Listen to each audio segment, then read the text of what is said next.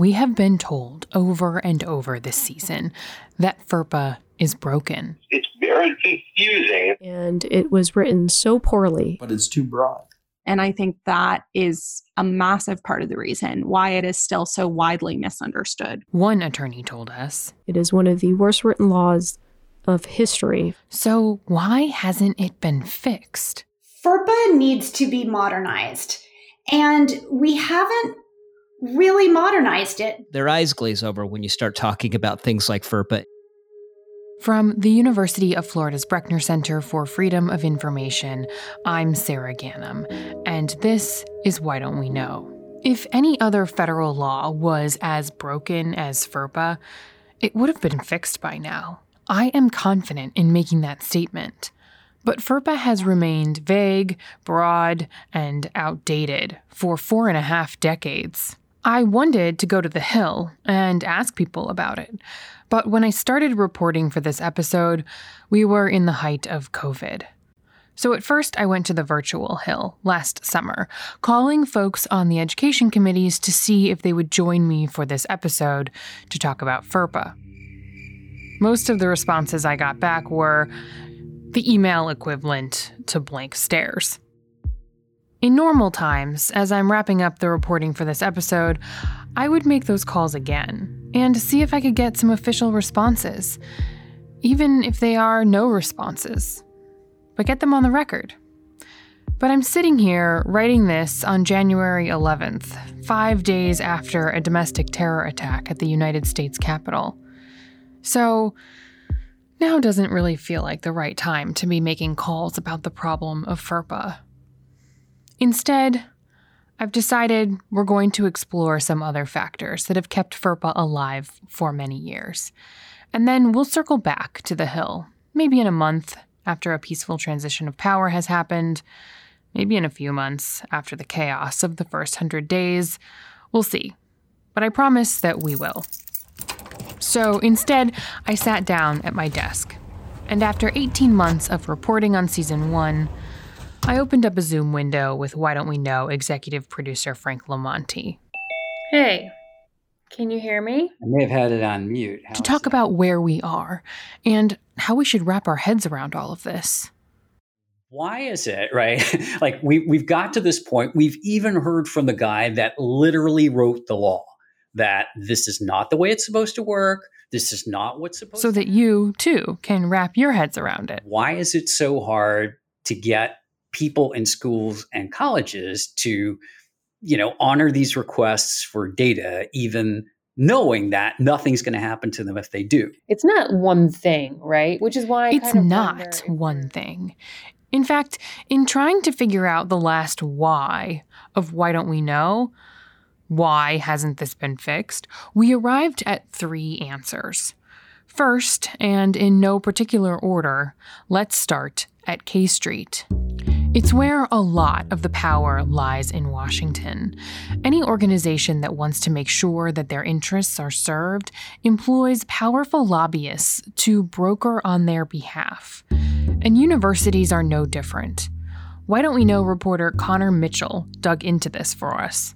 Collectively, the higher education lobby is a multi million dollar industry, with universities collectively spending about $61 million.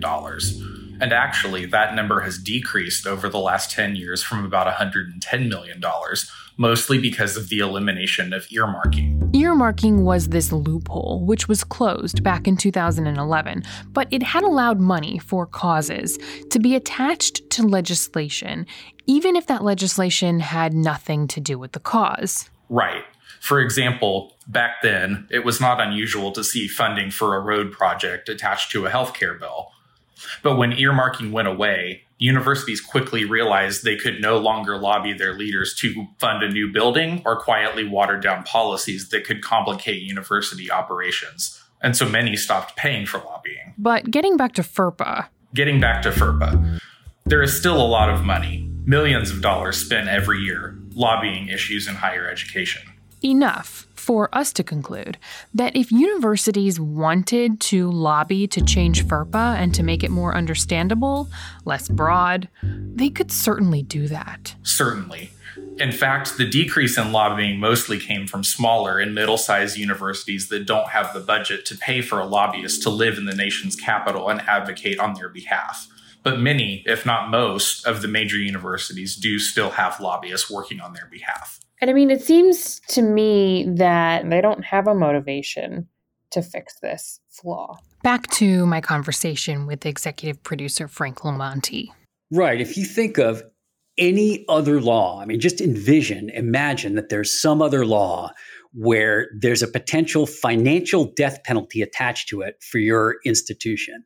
Wouldn't you be up there trying to lobby as hard as you possibly can to get that penalty changed? Wouldn't you be up there just knocking yourself out saying, look, we can't possibly be held to this draconian law that threatens us with defunding? Of course you would, unless you like the law the way it is they know. I mean, it's maddening, really, because there's only one category of people that are subject to the law. The only people who are actually regulated by the law are the people who like the regulation just the way it is. And so the people who are theoretically the most incentivized to get it changed, the people who are at risk of losing their funding, are also the people who are happy to leave it confusing. Maybe schools like this confusion. I want to highlight something that attorney Laura Dunn said when we talked in episode 10 about how FERPA is used to keep sexual assault cases secret. I think the more I do this work, the stronger the viewpoint becomes. When it comes to FERPA, I do think it is intent. There are absolutely times where schools absolutely know what the law says and what they could do, and they intentionally use uh, choose not to. And then what grieving Parkland parents told me when I talked to them for episode 12. You asked about legislative desire to deal with these issues, like reformation of FERPA. I can tell you, having um, testified to the Federal Commission on School Safety, and even the most dedicated public servants or legislators, politicians, their eyes glaze over when you start talking about things like FERPA. Paige Kowalski, who is the executive vice president of the Data Quality Campaign, she told me that her organization has been trying for 15 years to have a conversation with lawmakers about schools hiding behind FERPA, but no one seems to care. Overall, there just hasn't been a lot of motivation or political will to try to move FERPA. And I think there are folks out there that are worried about if you open this law up, do people have enough knowledge? Do we know what a good federal privacy law looks like? Do we know how to write that? What are we basing that on? And I think that's part of, you know, what's driving that lack of motivation around tackling FERPA. Part of what she is saying is that laws don't move nearly as fast as technology moves. And so, when I said before that there are no real conversations on Capitol Hill about updating FERPA, well, I need to clarify that a little. There are no real conversations on Capitol Hill about addressing the fact that schools are weaponizing FERPA to do things like keep sexual assault survivors from seeing their own records, or keep parents from knowing how many guns were brought into their kids' school. What is being talked about? Of being a monopoly gatekeeper for the internet. Google handles nearly 90% of what Americans are searching for on the internet. Is big tech. What is the role of tech companies? I think where big tech comes in and big mm. data is that we don't really have access to what they're collecting about us. We don't know what they're collecting. Paige told me. There's been more of an emphasis lately around technology as students are using apps and online services more and more and more in their education. And certainly with this last year of a lot of learning at home. And the fear about what information is being collected about students, that has sucked up the entire political conversation about privacy reform. Here again is Why Don't We Know reporter Connor Mitchell. All of the recent legislative efforts to change or update FERPA, and there's not many of them, but all of them have been focused on adding even more provisions to the law in order to include the online activity of students, from kindergarten all the way through college. There's a group called Common Sense Media. Are the thrills in the expanse suitable for young sci fi fans? It's a San Francisco based company that was started in 2003 by Stanford law professor Jim Steyer as this place where parents could go to get ratings on the violence in video games. How gory and graphic is the action in Cyberpunk 2077? And over the years, it has morphed into an organization with a keen interest in protecting students' online data. Parents should know that this show is far edgier than any Star Wars story. And it has also grown exponentially. The most recent data we have shows its operating revenue is $25.4 million. And it has some really influential people on the board, including former Housing and Urban Development Secretary Julian Castro, the CEO of Madison Reed, and two managing directors of Goldman Sachs. Plus, the Steyer name carries a lot of weight, especially in Democratic circles. He's brought us to the brink of nuclear war, obstructed justice at the FBI. I'm Tom Steyer, and like you, I'm a citizen who knows it's up to us to do something. Jim Steyer is related to Tom Steyer, the guy who ran against Trump with a saturation of TV ads? Yes, Tom Steyer is Jim Steyer's brother. The family has been famous in Democratic circles for years. Uh, Common Sense Media has definitely been on the Hill and is a part of student privacy conversations. How do we ensure that information can be used by uh, schools and, and teachers and parents to to make better decisions about their students while at the same time protecting their privacy. I mean, you say more of the conversation is about big tech and data sharing. But I would actually say all of the conversation is about that. Like, I don't hear anyone on the Hill talking about how FERPA is broken in the sense that students who are victims of sexual assault can no longer, at times, get their own records, or that, you know, parents whose kids were bullied can't know the outcome of the investigation. Um, I don't hear anyone ever talking about that at all. I, I don't hear folks approaching the conversation from that from that angle either.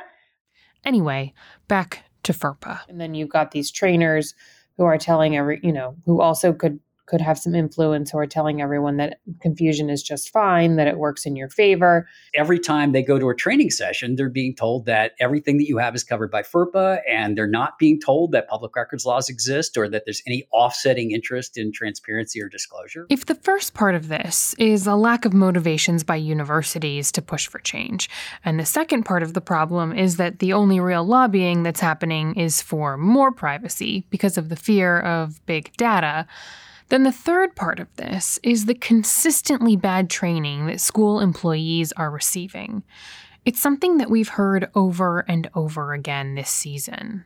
People are not well trained. People don't know what the law says. They didn't understand the rules or they didn't understand what they should report and shouldn't report. So I went looking for the people who are in charge of training. I'm going to go through, uh, hit the highlights of FERPA. To see what they actually say in their FERPA sessions. All right. Can everybody hear me okay?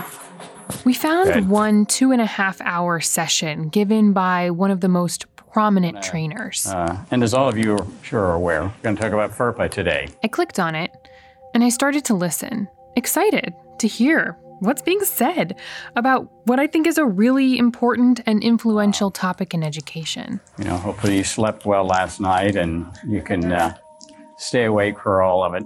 Stay awake for it? Great, that's promising. This is Why Don't We Know? The backbone of this entire season is the research and reporting that was done by journalism students at the University of Florida. Support their work and our nonprofit journalism here at the Brechner Center by going to our website and making a donation. The money goes to make sure we can continue to pay students for their awesome work. You can find that donation button at www.brechner.org. There are two men who are very well known in the FERPA world. I think I can fairly say they pretty much have exclusivity over the cottage industry of training school officials about FERPA. When you read news stories about FERPA, you will often see one of these two men quoted. Their names are Leroy Rooker and Stephen McDonald. Although it is quite broad, and although it often seems very confusing, um, FERPA is actually very flexible. It's actually quite nuanced. McDonald has made a career serving as legal counsel for universities, first at Ohio State and now at the Rhode Island School of Design. We almost always are able to disclose information when we really need to disclose it. There's a community of university attorneys that's kind of a tight knit community. They go to a lot of the same trainings and conferences together. Frank has been keeping tabs on these guys for decades. And when you're a journalist, especially, you call up that organization, you say, I need to speak to somebody who's your authority on FERPA. They always give you the same name. They always give you Steve McDonald. He's been the guy who conducts the trainings for other college attorneys for many years, and he's been the person who comments on behalf of the community of college attorneys when you need somebody to authoritatively give a position on what FERPA covers. How did he become that guy? Do we know? I think that when you do enough of those trainings, you become known in the field as the go to person. I, I don't really know at what point he became that go-to person. You know, he was involved back during his time as a university attorney in Ohio. He was involved with some of the formative litigation that really set the boundaries and the parameters for what FERPA covers and doesn't cover. There was kind of a pivotal moment in Ohio where the state courts and the federal courts were taking different interpretations of what was covered and not covered. And the state courts were telling universities that their disciplinary hearings had to be open to the public, and the federal courts were telling them no, they don't have to be. And as a university attorney in Ohio, he was kind of right in the middle of that.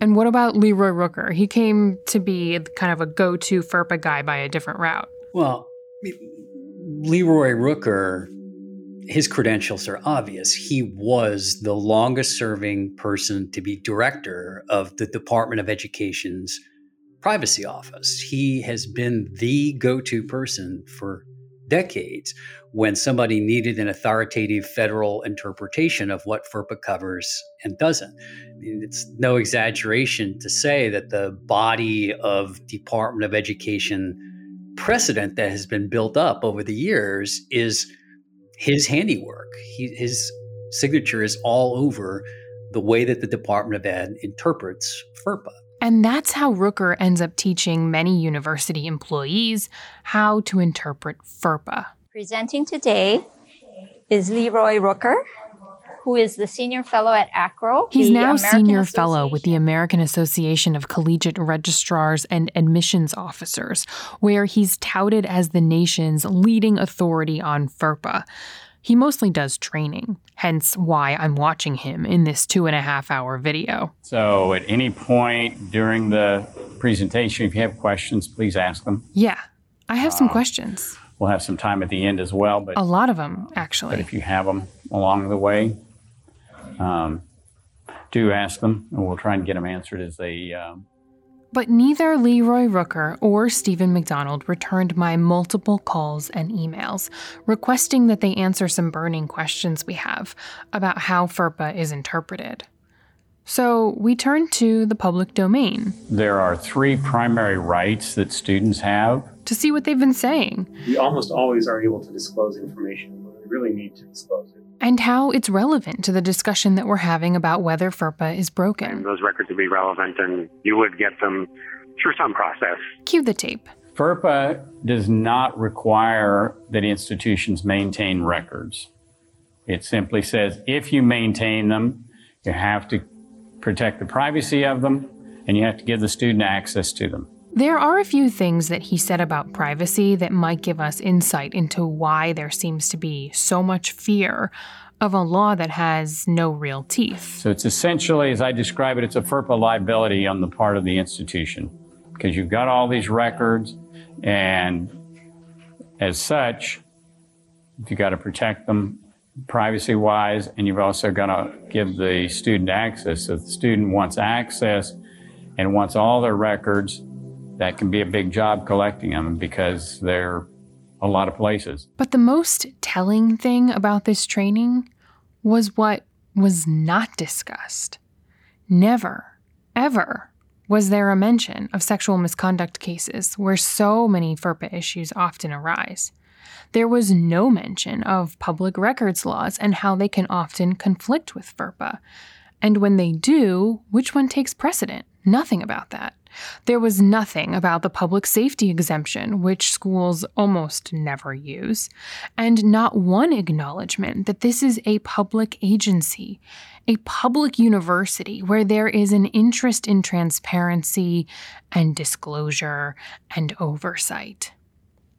Mostly what was discussed were things related to outside vendors, financial aid, stuff like that. In fact, it was pretty dry.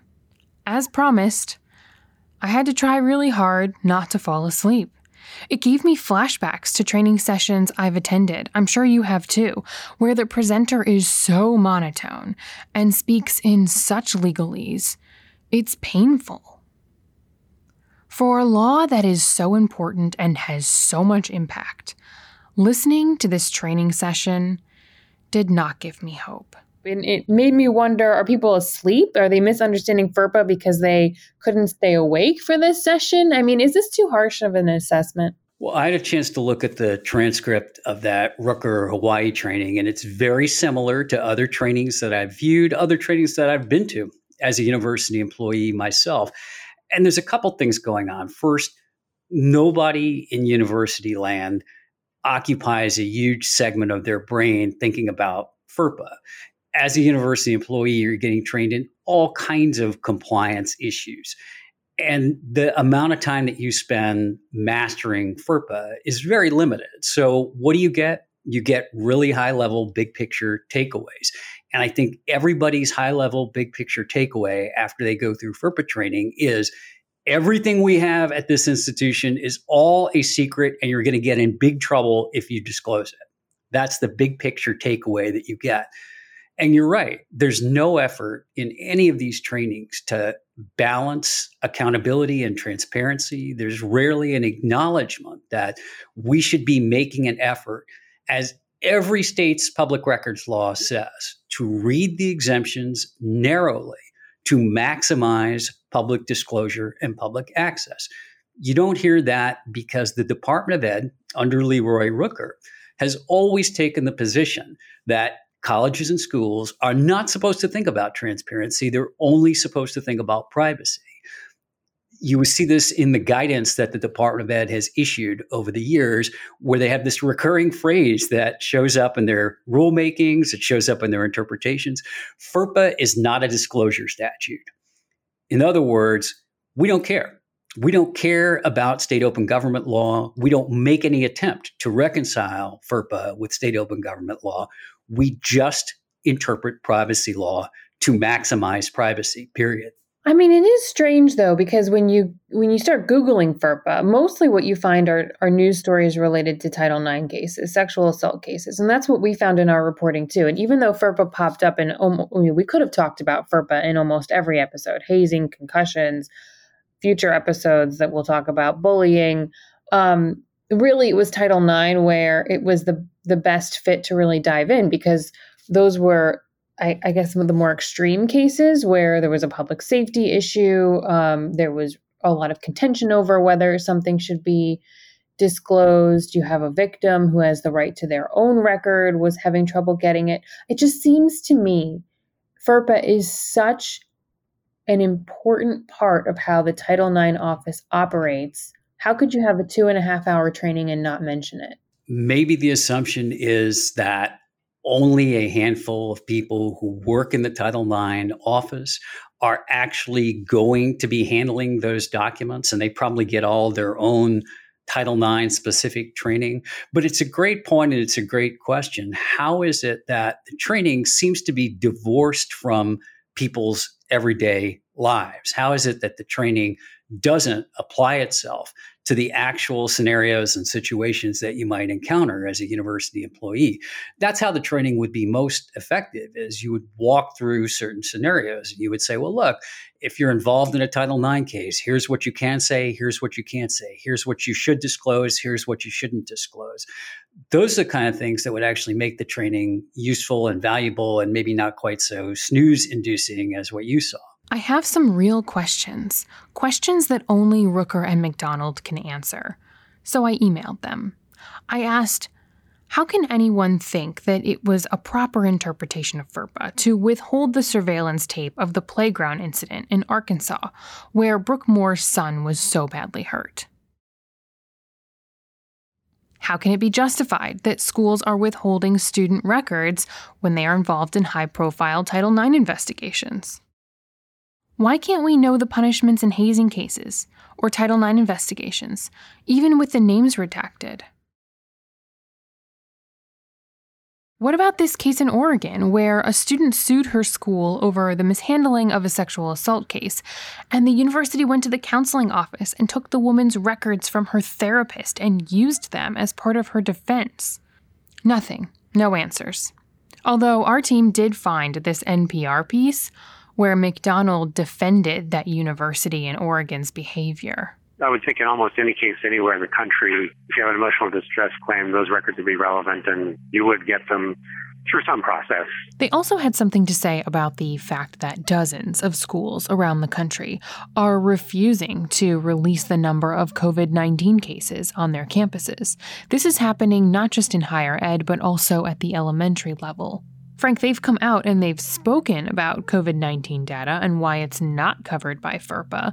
And I wonder if you think that conveniently contradicts what they said about FERPA covering the number of Title IX cases on campus, as we explored in episode 9. What's frustrating is that that same level of guidance doesn't always apply when you're talking about concussion numbers or Title IX cases or any other set of unidentifiable statistics if COVID numbers are not individually traceable to a known student, then neither are Title IX numbers individually traceable. And so the guidance should be the same. The, the, people who are now safely giving out those COVID statistics without harming anybody should take a second look at what their privacy policies have been and whether they've been too restrictive, frankly, about withholding data that is in no realistic way ever going to be traced back to a named student. It leads me to a very basic question that we have, but one that we didn't get to ask Rooker or McDonald, and that is Is FERPA confusing? McDonald has said no. He doesn't believe that. He believes FERPA is broad in a good way because. Although it is quite broad, and although it often seems very confusing, um, FERPA is actually very flexible, it's actually quite nuanced, and we almost always are able to disclose information really need to disclose it almost always able to disclose information when we need to disclose it. But that leaves the decision up to the schools. Attorney Laura Dunn addressed this when I talked to her for episode 10. There's so many loopholes um, where there's permission to disclose, but not a requirement to disclose. And the schools obviously are not going to exercise their judgment in a way that adversely affects their interest. So, no matter what is in the student's interest, which should be the only governing factor, um, the law has been written in so many ways uh, to allow schools to exploit it. So, I think the fact that you've got judges all over the country rendering irreconcilably inconsistent interpretations of the same law is evidence of confusion if judges are confused, then how are the rest of us supposed to figure out what our compliance obligations are or what our entitlement to documents are? An example of the confusion, uh, an object lesson in how confusing it is, is the way that surveillance videos are treated. You could go from state to state and find judges that will tell you for sure that they're convinced that a security video shot on a school bus that shows the faces of students is a FERPA education record, and then go to the next state over, and there's an equally certain judge who says that it's not a FERPA education record.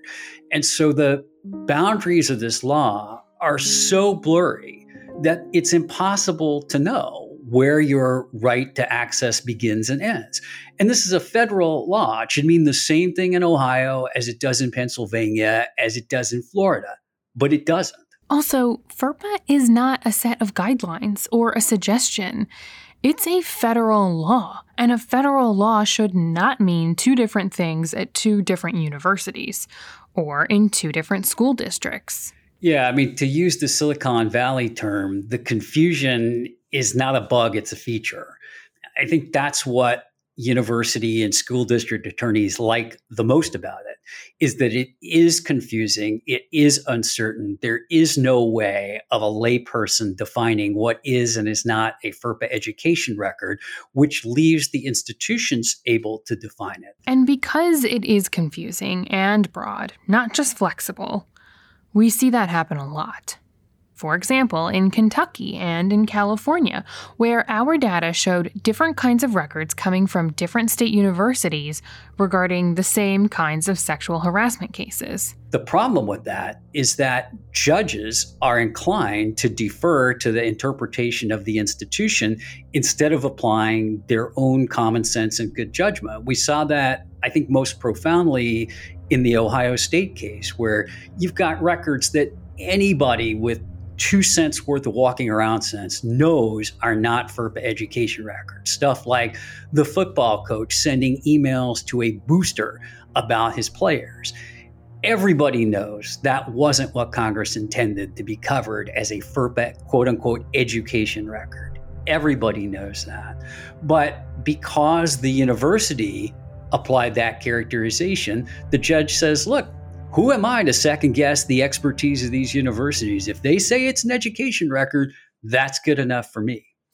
Schools should not be able to do whatever the heck they want, because then you end up with scenarios like this one, where a student in Buffalo died on a football field, and the school decided it didn't have to release the video because of FERPA even though each week students play football on that very same field and it's recorded by parents and local news and no one complains, even though the whole purpose of the game is for people to come and watch, they cited FERPA as a way to keep that surveillance video from getting out. For sure, school and college lawyers have figured out that this is a very convenient way of getting out of disclosure when it's embarrassing or scandalous for you. I actually sat on a panel a couple years ago with a college president from up in Connecticut. And he told me, he actually said to this room full of people, when you say FOIA, we say FERPA. When you say FOIA, we say FERPA. And then we sorted out later if FERPA really applies or not. So he was willing to acknowledge. I don't think this was an on the record conversation, but it was a training, actually. It was a training that we were at for attorneys. And he acknowledged that they kind of shoot first and ask questions afterward. They invoke FERPA first, and then they come back afterward and they decide whether it really applies or not. That's quite the admission. But the reality is, I was told many times that this idea of using FERPA as a cover it's a well known thing in education circles. And when we started this episode by talking about why things haven't changed, yes, it is the lack of university motivation. Yes, it is the focus on big data. But also, I cannot understate the influence of Leroy Rooker. He was the individual who, when states and districts and schools had questions about FERPA, wanted clarification or an understanding of it, if a particular activity was permissible under FERPA, they would write a letter to him at the department and ask the question. This is Paige Kowalski again. And it, it would almost always come back as no, it, it's not permissible. And um, and he at the time, um, I would hear him advise states that they should, rather than you know writing these letters, you know, go out and have these conversations and do what they're trying to do, and and and go from there. Um, and see if people would, uh, you know, claim a FERPA violation. How much of an influence do you think he has, his interpretation has on how people apply FERPA? He had a very large influence. The National Center for Education Statistics used to host a conference twice a year for state and district data folks and IT leaders. And Leroy Rooker w- was always there to talk about FERPA and provide updates and answer questions. And I remember state data leaders would would go up to the microphone and and bring up an example of something they were trying to do and asked if it was permissible and you know standing in front of the microphone as a as an official from the US Department of Education he would his, his default answer was was no that's kind of how the whole field started to think about data was that we can't share it That was the default position. We can't share. It is rare to find a quote from either Rooker or McDonald stating that FERPA is being misused. Can you explain to me the role that, you know, from from an outsider's perspective, how big of an impact do you really think these two guys have on how colleges interpret? And, and I guess from my perspective, I'm looking at it, you know, yeah, they may do a lot of trainings, but universities and their administrators, their attorneys still, I think, hold a lot of personal responsibility for making the decisions that they make. But how much influence over the confu- you know, over over FERPA, how much influence related to the confusion and the misunderstanding of FERPA falls on these guys? I don't want to oversimplify it or personalize it because it's true that universities all have their own internal trainers too. They're not all showing people Leroy Rooker videos or Steve McDonald videos. So there's plenty of blame to go around for the confusion. But McDonald and Rooker are sort of the two public faces of the higher ed legal community if the two public faces of the higher ed legal community were to actually come out and say what we all know is true, which is this law is broken, it's dysfunctional, it doesn't do anything that it was intended to do, and it does a lot of bad stuff that it was never intended to do. If they would just come out and own up to that and say it publicly, Congress would change it tomorrow. And instead, what's happening?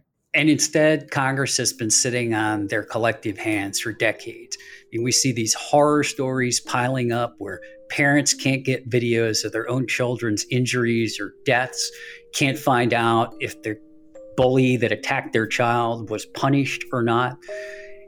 And Congress just sits on their collective hands because the people who have their ear, the people who represent schools and colleges in court, and the privacy advocacy community are telling them that the only thing wrong with FERPA is it doesn't cover enough. It's not broad enough. It's not extensive enough. It doesn't cover enough things. So all of the discussion on Capitol Hill is about making access worse and not better.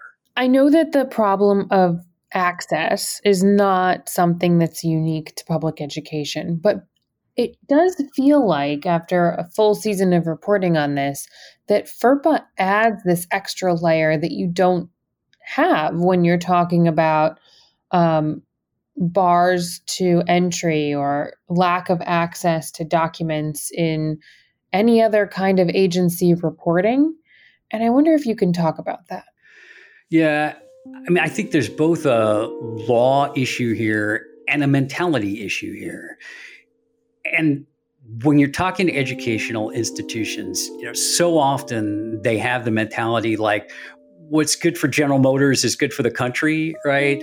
What's good for the superintendent, what's good for the principal is good for the kids and good for the families. And so they confuse their own self interest with the public's interest. They think, well, this works great for me. And it does work great for them. Works great because they can turn down the request for information that they want and they can appear virtuous in doing it oh, we'd love to help you. We'd love to cooperate you. We, would love to be more transparent. We'd love to be more forthcoming, but our hands are tied by this law. And you understand we have to value the funding of our school. We have to value privacy. So it enables them to deny requests for information that would be inconvenient or embarrassing to them and to wave the virtue flag in doing it. So that's what's going on. There's both a law problem that the law is hopelessly broken. It's written in a way that nobody can understand it and nobody can coherently apply it. But you've got a mentality problem too that education institutions don't tend to think of themselves as government agencies. They don't tend to think of themselves as part of the government in the same way that the EPA is or the Department of Transportation is. And they, they kind of see themselves as being above public accountability. And that's just a mentality shift that's going to have to change along with the law. I think we should talk about the fact that if you roll all the way back, if you telescope the lens all the way back and you think about the transparency issues that we've been talking about throughout this series of the podcast, the starting point with open government laws is always that when the public has any interaction with a state agency or a local agency, that interaction creates a trail of public records. And there are good reasons for that. Even if those records, frankly, are something that people find embarrassing or uncomfortable to share. You, go to the courthouse to get a divorce that creates a public record. You sell your house, that creates a public record. You get a speeding ticket, that creates a public record. And those laws are there for a reason. It's not because we're nosy, it's not because we're voyeurs, it's not because your divorce or your speeding ticket are of any particularly profound interest, but it's so that we know that the government is doing its job fairly and reliably and honestly, so that we know if people are getting their tickets fixed or we know if VIPs are getting their divorce files sealed or their divorce cases expedited or if certain judges are not giving alimony to women because they're sexists. We need to know that stuff. And the only way we know it is through rigorous enforcement of these disclosure laws. And schools and colleges are no different. They're not above the law they tend to think of themselves as occupying this kind of rarefied place because they're doing God's work educating kids. But some of them are not doing a great job, and some of them, frankly, are not run by honest people. And the only way we find that out is through the enforcement of disclosure laws. And so, yeah, you know, there's a tendency to think that, well, we're dealing with kids here, and we have to. There's no such thing as too much privacy. We have to enforce privacy laws at all costs to protect children. But, you know, so often it's the case. Look at juvenile detention centers, look at mental health facilities. Anytime you have people that are sort of in this custodial setting where people in authority have a lot of power over their welfare and their safety, privacy doesn't end up actually working for them. Privacy ends up working against them. Privacy is why we can't go inside a juvenile detention center and see if kids are being abused. Privacy is why we can't go into mental health facilities and see if they're squalid. So, privacy is a great thing until it's not. Privacy is a great thing until it's weaponized to actually isolate vulnerable people from getting help. If you asked me one thing that I've learned this season, it's that that we've all been conditioned to believe that privacy is for the good of the vulnerable, that it is there to protect them. But in reality, a lot of times, privacy hurts the vulnerable. It keeps those who could step in and help, like advocates, journalists, lawyers, lawmakers, from being able to do so.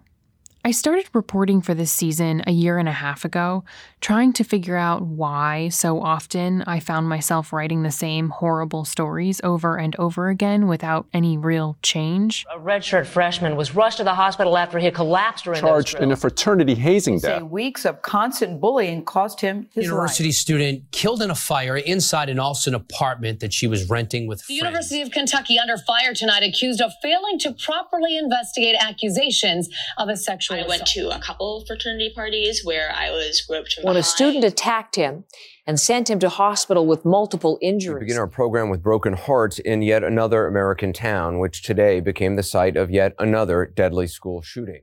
And I think after 18 months and more than 50 interviews, the closest answer I can give is that many schools have lost their way. Instead of transparently dealing with recurring, known problems like fraternity hazing and head injuries, sexual assault, bullying, campus safety, and other issues, instead schools hide from them because they're afraid to deal with them publicly. It's an image thing. For decades, we've bought into this idea that schools are places for the free and open exchange of ideas. That's how they've always promoted themselves. But you can't have free and open exchange of ideas when only a handful of insiders have access to complete information. What universities seem to have become, it resembles more of a big business. This issue of you know private interests versus public interests, you know, is really the major question for these public institutions today. These massive university systems that have billions of dollars. There is more privacy and secrecy and not as much oversight. PR machines first. Blatant dishonesty, um, lack of cooperation. I didn't feel like valued as a human being, like for a second that I was there. Institutions of learning second. It reminds me of something that the public relations officer at my own state university used to say to student journalists like me when we were covering news there. He'd say, Why should I comment on your story? If I comment, the story has life. If I don't comment, it goes away. A little later in my career, as I covered other universities, I realized that this was not an isolated practice. In fact, it's the norm. It's not just common, but it's well known that university officials will ignore, distort, and flat out lie to journalists. Typically, they do it off the record, sowing doubt in the reporter's mind in a way that can't be traced back to them. 15 years ago, when I was a student reporter, I didn't really know how to respond to these tactics. Even though I knew it was wrong in my gut, I didn't quite have the perspective to say anything about it. But I have something to say now. The reason, Mr. Chief Communications Officer, that you should respond is because at an institution of learning, a public institution of learning, the aim should be to do better, to make lives better, to enrich the young people who attend your campus so they can become better and in turn make society better. The aim should not be to cover things up because you might temporarily look bad.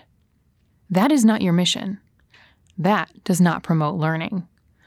Unless, of course, you count the lessons learned from bad behavior, like the lesson that I learned from the chief communications officer at my school.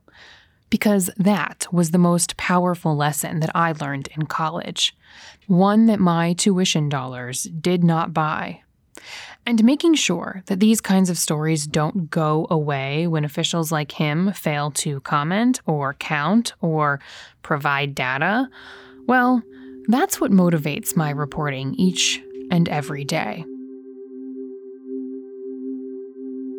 This is the last episode of season one of Why Don't We Know? Over the next several weeks, we may drop a few extras here and there on topics that are timely. But regular episodes will not resume until the fall of 2021 when we premiere season two. It'll be focused on secrecy in the criminal justice system. As always, thanks for listening. This episode was written and produced by me, Sarah Gannam, with additional reporting by Connor Mitchell. The associate producer is Tori Whidden. This episode was edited by Amy Fu. Music for this episode and the entire season was composed by Daniel Townsend. Audio mixing was done by James Sullivan. The executive producer is Frank LoMonte. This entire season of Why Don't We Know could not have been achieved without the tremendous reporting of students at the University of Florida. They are Camille Respis, Joseph Hastings, Jessica Corbello, Brittany Miller, Gabriella Paul, Angela DeMicola, Mariana Fiello, Brianna Edwards, Adriana Marino, and McKenna Beery.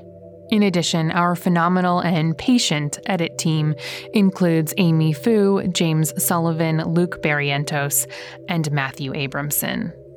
Why Don't We Know is a production of the Brechner Center for Freedom of Information at the University of Florida. A special thanks to the Hearst Family Foundation for providing the grant money that supported this reporting. For more information as well as updates, please visit our website at www.whydon'tweknow.org.